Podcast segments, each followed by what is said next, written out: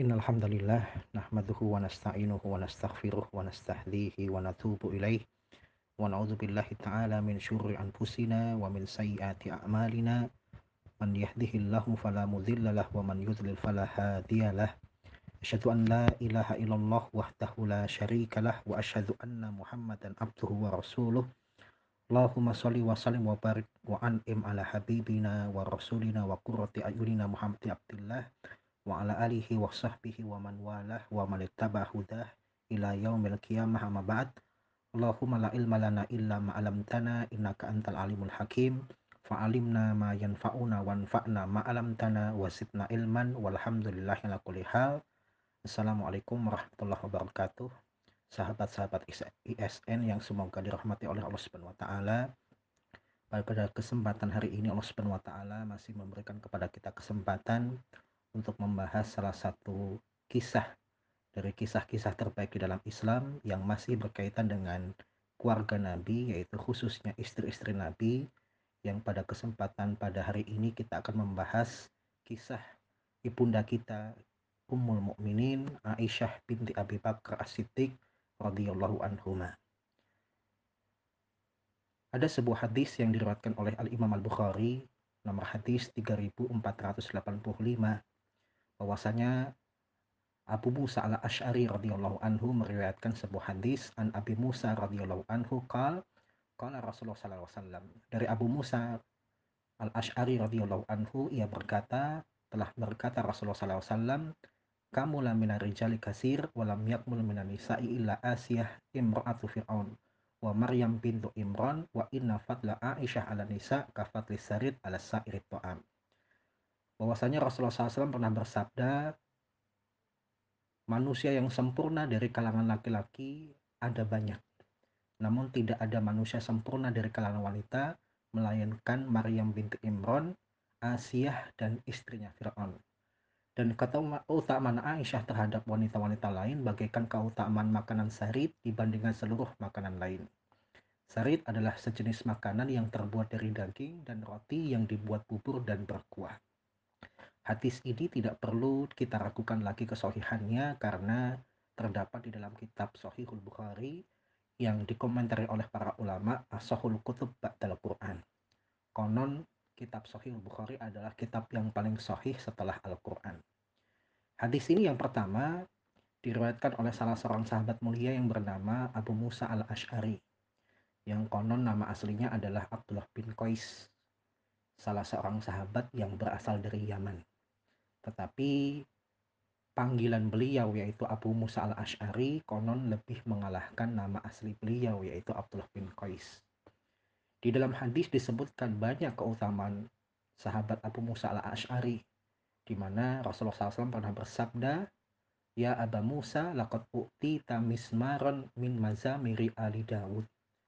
Wahai Abu Musa, sesungguhnya engkau telah diberikan oleh Allah suara seindah suara seruling dari seruling-serulingnya keluarga Daud. Hadis ini menjelaskan tentang betapa indahnya suara Abu Musa al-Ash'ari ketika beliau membaca Al-Quran.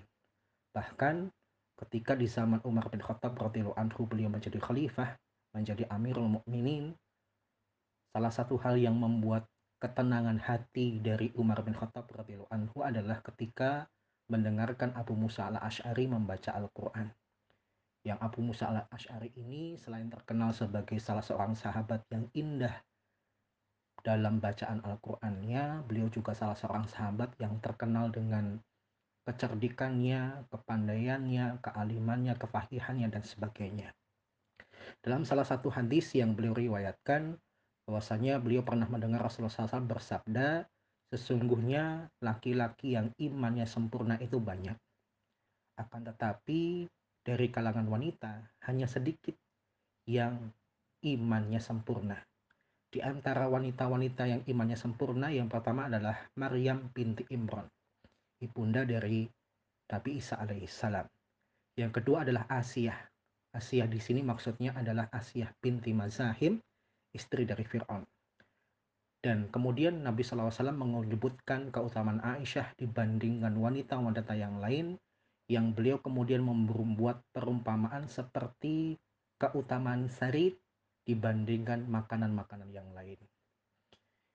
Di awal tadi telah diterangkan bahwa sarit adalah makanan yang terbuat dari daging dan roti yang kemudian dibuat bubur berkuah. Kalau kita menyebutnya dengan bubur daging. Kenapa Rasulullah SAW menggabandingkan Aisyah dengan wanita-wanita lain seperti keutamaan sari dibandingkan makanan-makanan yang lain. Yang pertama karena bubur itu adalah makanan yang mampu dicerna oleh setiap kalangan. Baik anak kecil, remaja, dewasa, dan lansia pasti bisa mengkonsumsi yang namanya bubur.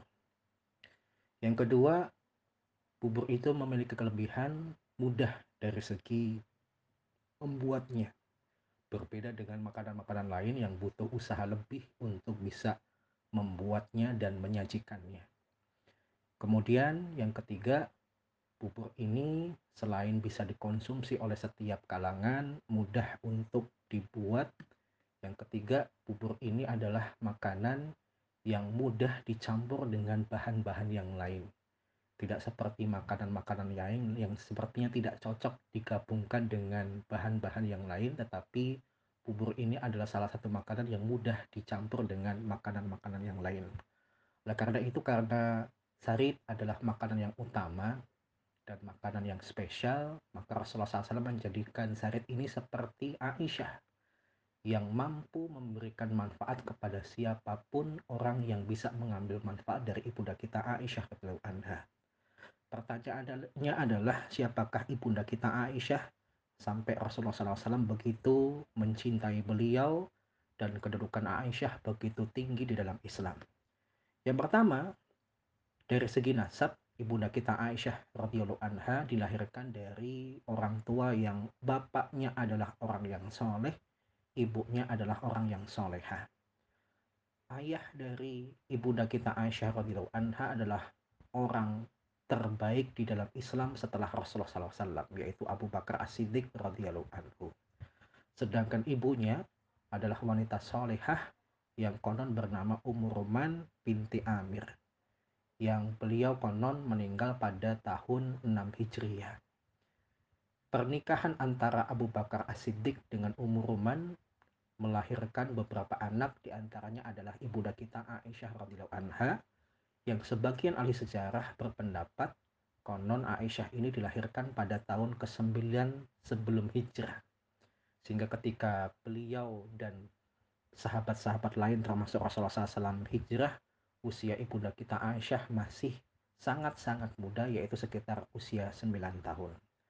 Kemudian yang kedua yang menyebabkan ibunda kita Aisyah sangat terkenal di dalam Islam adalah karena beliau adalah salah satu istri dari istri-istri Nabi. Konon jumlah istri Nabi itu ada 12 apabila kita tidak membedakan mana yang golongan merdeka dan mana yang golongan budak.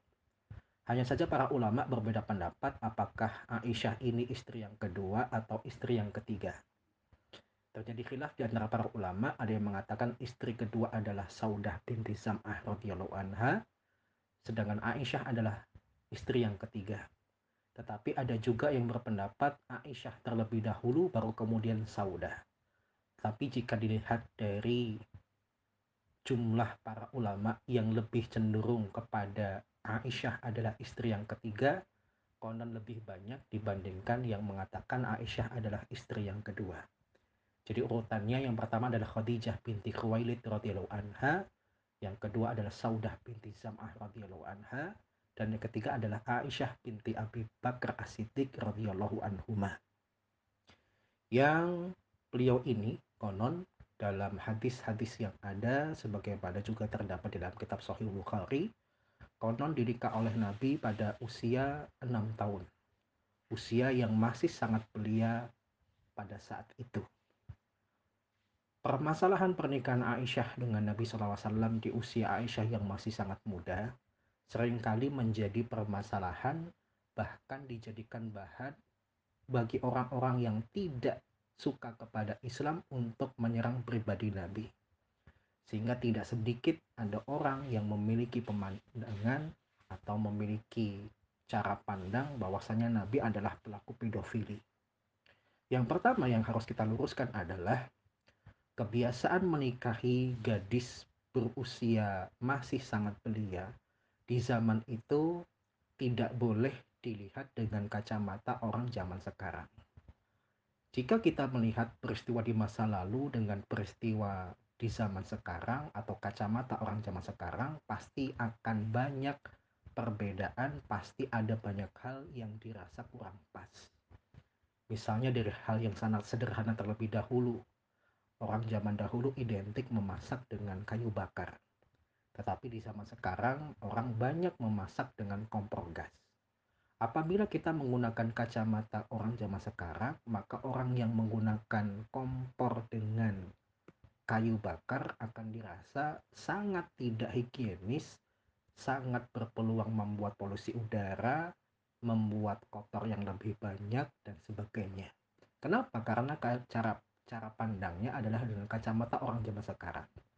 Tetapi kalau kemudian kita melihatnya dengan kacamata orang di zaman dulu, maka sesuatu yang mungkin kurang pas dilihat oleh orang di zaman sekarang akan terasa pas dilihat oleh orang zaman dahulu karena memang kebiasaannya adalah seperti itu. Di zaman Nabi, bukan hal yang merupakan hal yang aneh ketika seseorang menikahi gadis dalam usia yang masih sangat belia. Kenapa? Karena sudah menjadi kebiasaan.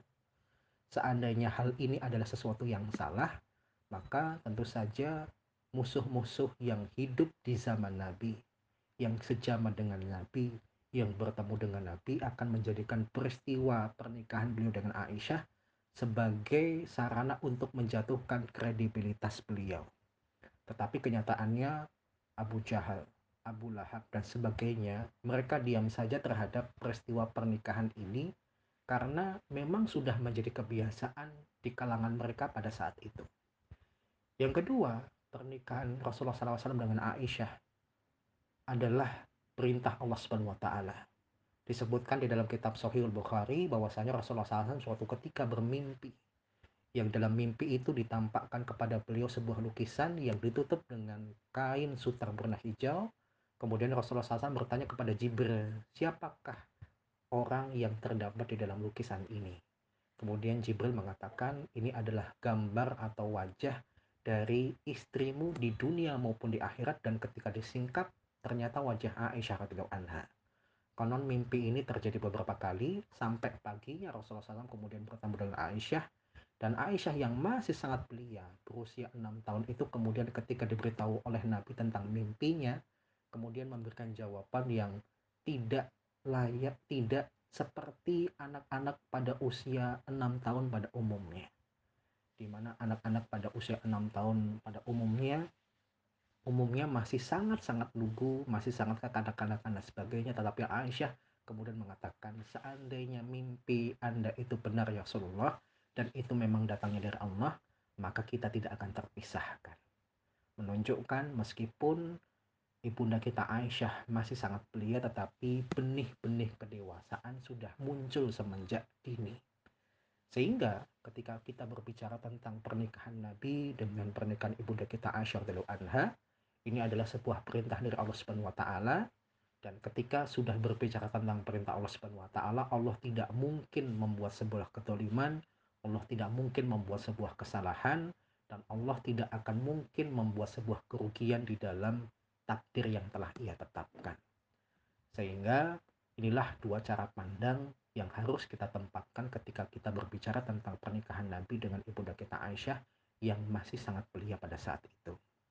Kemudian selain dua kelebihan yang dimiliki oleh Aisyah yaitu kedua orang tua yang soleh dan solehah kemudian pernikahan yang begitu dini yang merupakan skenario dari Allah Subhanahu wa taala apa kelebihan Aisyah radhiyallahu anha dibandingkan istri-istri Nabi yang lain?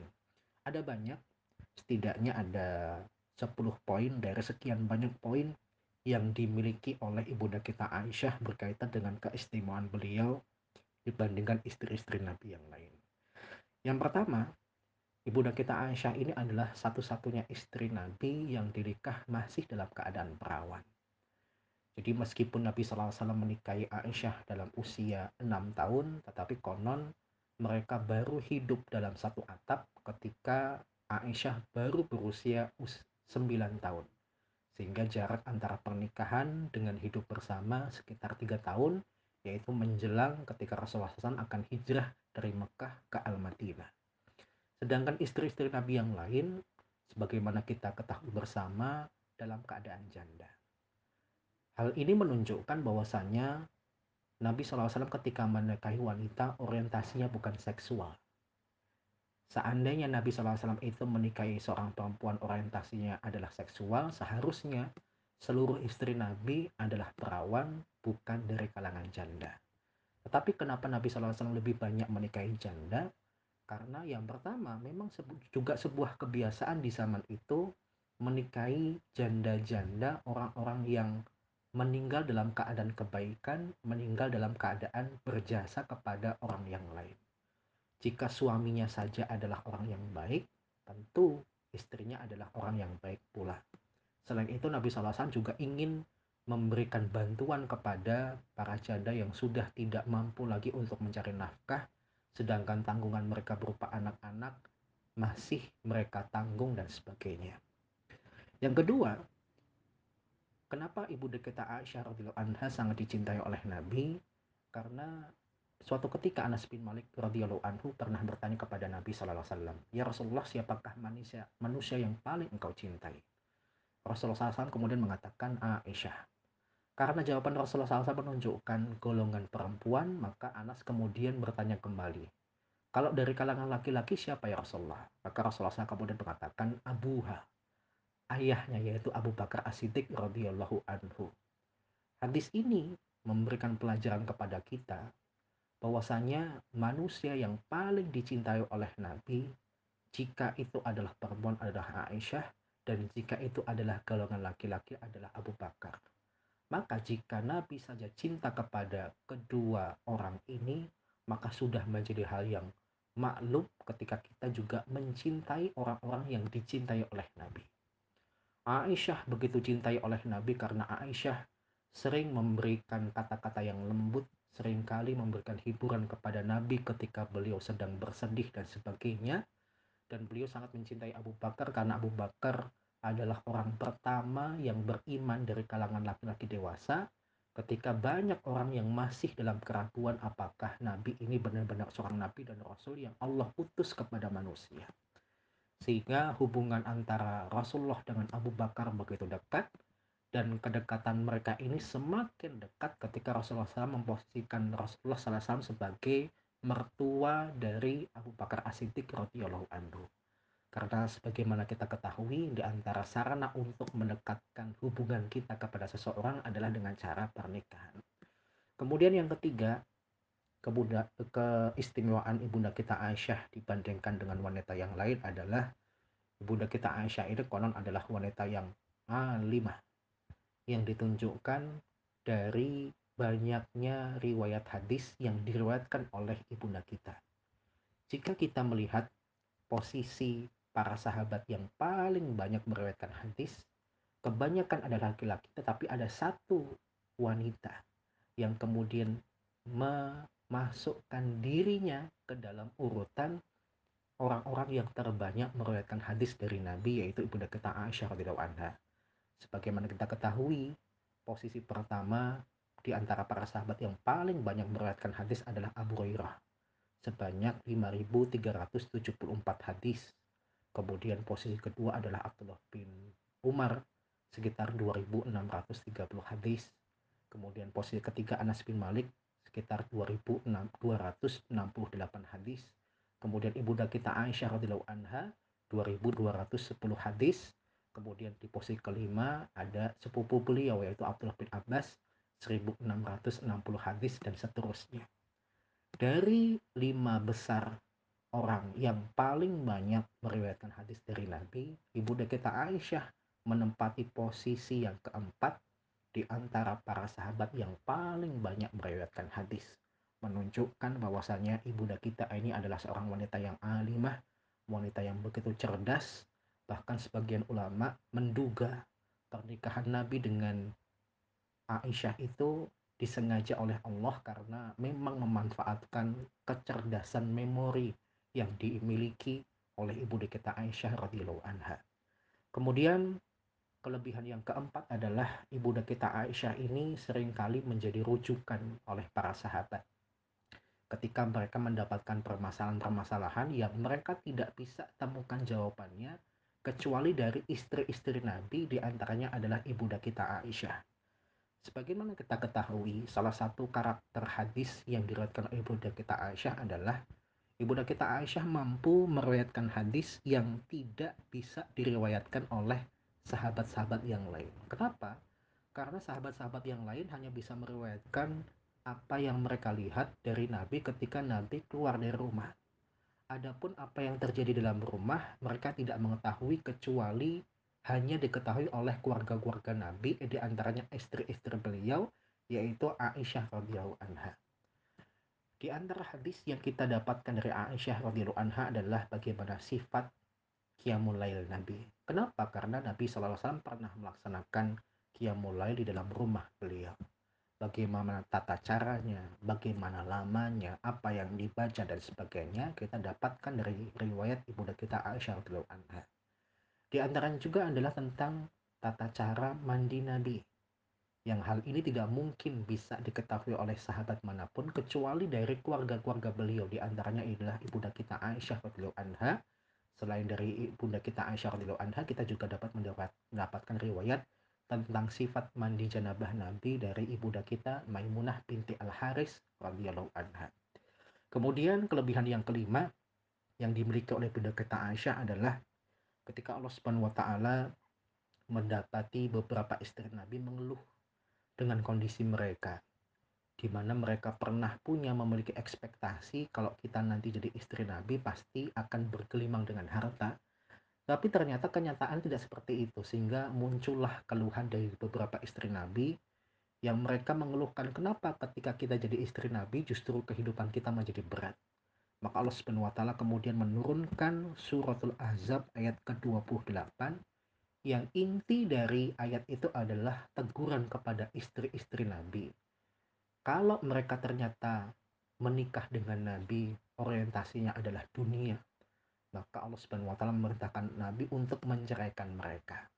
Tetapi kalau kemudian orientasi mereka bukanlah dunia, maka mereka tidak diceraikan oleh Nabi.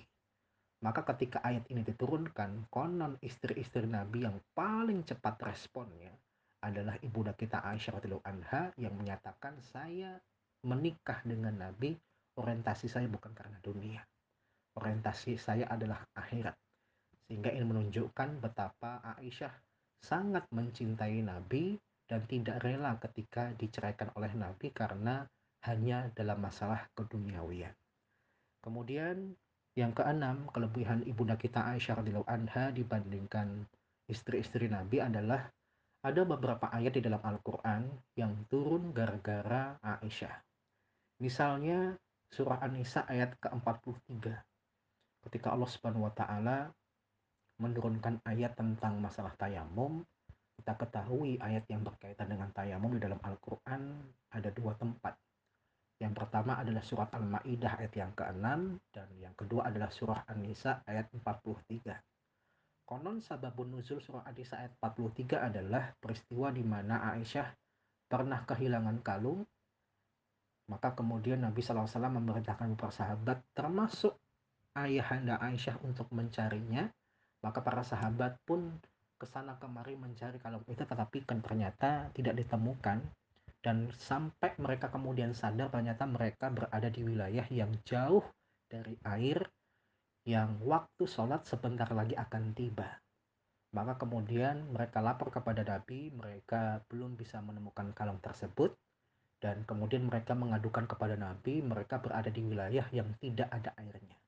Maka Allah Subhanahu wa taala kemudian memberikan ruhsah kepada orang-orang beriman, falam tajidu ma'an fatayammamu dan thayyiba. Kalau kalian tidak menemukan air, maka bertayamumlah dengan debu yang suci yang hal ini menjadi ruhsah, menjadi keringanan untuk orang-orang beriman pada saat itu dan di kemudian hari.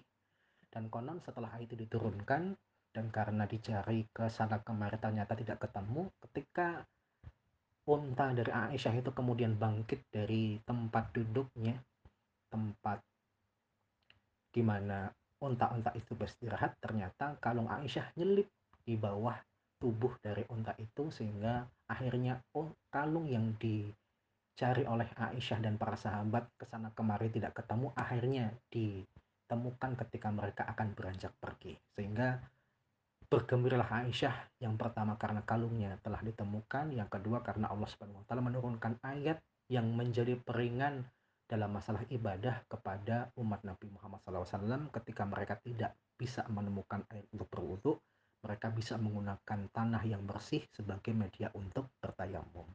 Kemudian yang ketujuh berkaitan ibu dengan ibu kita Aisyah kelebihannya adalah ketika terjadi peristiwa fitnah.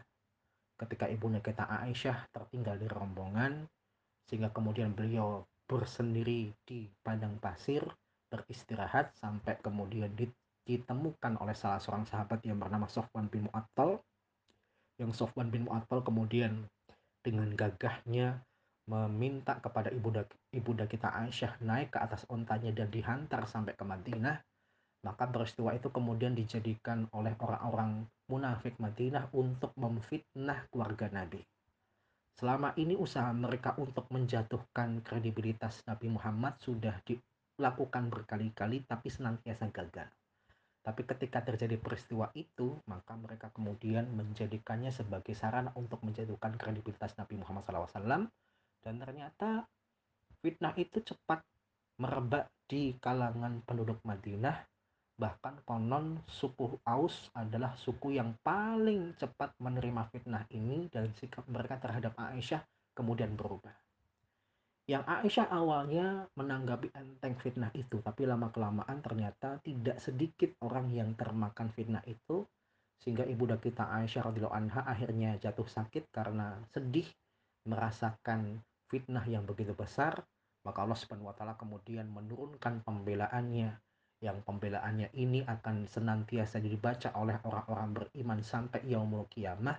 Yang pembelaan Allah kepada Aisyah itu langsung dari langit yang dapat kita temukan di dalam surah An-Nur mulai dari ayat ke-11 sampai ke ayat-ayat ke-26. Jadi setidaknya ada ada 16 ayat yang berbicara tentang pembelaan Allah kepada ibunda kita Aisyah radhiyallahu anha. Kemudian yang kedelapan di dalam ayat yang terdapat dalam surah An-Nisa dari ayat ke-11 sampai ke ayat 26. Pembelaan Allah kepada ibunda kita Aisyah tidak anha di mana ibunda kita Aisyah bukanlah wanita yang melakukan kegiatan perselingkuhan dan sebagainya. Maka di dalam ayat-ayat itu Allah juga memberikan penegasan barang siapa yang melakukan tuduhan kepada seseorang telah berzina tetapi dia tidak bisa memberikan buktinya, tidak bisa mendatangkan saksinya, maka dia akan dihukum cambuk di dalam Islam yang di dalam istilah fikih kita menyebutnya dengan istilah qadhaf. Sehingga menjadi hal yang harus kita perhatikan untuk tidak sembarangan menuduh seseorang, tidak sembarangan menjatuhkan vonis kepada seseorang sampai memang benar-benar kita melihat seseorang itu telah melakukan kesalahan dan kita mampu mendatangkan bukti maupun saksi terhadap peristiwa tersebut. Kemudian yang kesembilan, kelebihan dari ibunda kita Aisyah radhiyallahu anha adalah ketika Nabi SAW sakit, maka ibunda kita Aisyah radhiyallahu anha adalah wanita yang dipilih oleh istri-istri Nabi untuk dirawatnya Nabi di rumah beliau. Ketika Nabi mengalami sakit parah, maka istri-istri Nabi kemudian bermusyawarah di manakah Nabi nanti akan dirawat. Maka kemudian mereka sepakat bagaimana kalau kemudian dirawat di rumah Aisyah. Karena terlihat Nabi SAW sangat mencintai Aisyah. Bahkan beberapa istri Nabi karena melihat Nabi sangat mencintai Aisyah merelakan jatah hari-hari mereka untuk Nabi diberikan kepada ibunda kita Aisyah anha. Maka dengan senang hati meskipun juga di sisi yang lain beliau sedih karena suaminya sedang sakit ibunda kita Aisyah merawat Nabi yang sedang mengalami sakit yang begitu parah bahkan konon Nabi SAW menjelang akhir hayat beliau beliau sudah tidak mampu untuk bisa berbicara dengan lancar lagi sehingga kemudian beliau memberikan bahasa yang cukup sederhana bahkan terkadang ditopang dengan bahasa tubuh atau bahasa isyarat. Yang setidaknya ada peristiwa ketika saudara dari Aisyah radhiyallahu anha membawa siwak yaitu Abdurrahman maka Nabi kemudian melirik kepada Aisyah seakan-akan memberikan kode aku ingin bersiwak dengan siwaknya Abdurrahman maka Aisyah kemudian tanggap dengan apa yang diinginkan oleh Nabi dan siwak itu kemudian diminta oleh Aisyah kemudian ujungnya diremah-remah oleh ibunda kita Aisyah dan ketika sudah dirasa halus maka kemudian siwak itu diberikan kepada Nabi dan Nabi pun bersiwak dengan siwak tersebut. Hadis ini atau peristiwa ini memberikan pelajaran kepada kita. Pertama, pentingnya siwak di dalam kehidupan seorang mukmin. Sampai-sampai Nabi SAW pernah bersabda, "Laula an asyukka ala ummati la amartuhum bisiwak inda kulli sholah inda kulli wudu." Seandainya aku tidak memberatkan umatku untuk melakukan hal ini, maka pasti aku akan memerintahkan mereka untuk bersiwak ketika mereka akan sholat, ketika mereka akan berwudu. Dalam sabda yang lain Nabi SAW bersabda, siwak matharatun lil fam mardotun dirab. Siwak itu membersihkan mulut dan mendatangkan keridhaan Allah Subhanahu wa taala. Namun sayangnya masih banyak setidaknya di antara kalangan muslim Indonesia yang belum membiasakan diri untuk bersiwak padahal siwak itu adalah salah satu hal atau salah satu benda yang sangat dicintai oleh Nabi bahkan sampai Nabi akan wafat pun beliau menyempatkan diri untuk bersiwak bahkan di dalam hadis juga diterangkan orang yang membaca Al-Quran bersiwak terlebih dahulu dengan orang yang tidak bersiwak terlebih dahulu maka perlakuan malaikat pun berbeda orang yang membaca Al-Quran dengan bersiwak terlebih dahulu, maka malaikat akan menempelkan bibirnya kepada bibir orang yang membaca Al-Quran sambil berkata, utslu, utslu, utslu. Baca terus, baca terus, baca terus. Berbeda dengan orang yang tidak bersiwak. Sehingga hadis ini, peristiwa ini harusnya menggugah kita untuk mulai memperhatikan, membiasakan bersiwak dalam kegiatan ketika kita akan beribadah Meskipun di dalam kitab fikih juga disebutkan dalam keadaan kondisi apa pun Nabi SAW itu bersiwak. Bahkan ketika beliau akan masuk ke rumah di antara etika ketika beliau masuk ke rumah akan adalah bersiwak terlebih dahulu. Dan siwak yang paling baik itu adalah siwak yang diambil dari pohon arok. Tetapi apabila memang sulit menemukan siwak dari pohon arok, maka diperbolehkan juga bersiwak dengan dari tumbuhan-tumbuhan yang lain selama memang namanya masih bernama siwak. Kemudian yang kedua, hadis ini menceritakan tentang betapa perhatiannya Aisyah radhiyallahu anha yang ditunjukkan tanpa harus berkata dengan perkataan yang jelas ibunda kita Aisyah memahami apa yang diucap ya apa yang diinginkan oleh Nabi. Yang hal ini menunjukkan betapa cintanya Aisyah kepada Nabi dan cintanya Nabi kepada Aisyah. Karena di antara tanda dua insan saling mencintai adalah ketika terjadi pengertian di antara mereka berdua meskipun komunikasi yang terjalin di antara mereka berdua terbatasi oleh hal-hal yang sifatnya verbal. Kemudian yang terakhir yang bisa kita ambil kesimpulan dari keistimewaan ibunda kita Aisyah radhiyallahu anha adalah Nabi Shallallahu alaihi wasallam sangat mencintai Aisyah ditandai dengan pertemuan beliau dengan Aisyah sangatlah banyak. Yang ditandai ketika masih berada di Mekah, Nabi SAW sering bertemu dengan Aisyah. Meskipun mereka belum satu rumah karena Nabi SAW ketika mendapati Aisyah memang masih di masa harus dididik oleh orang tuanya beliau hanya menemui Aisyah di momen-momen tertentu. Tetapi ketika momen-momen tertentu itu terjadi beliau tidak melewatkan kualitas pertemuan itu.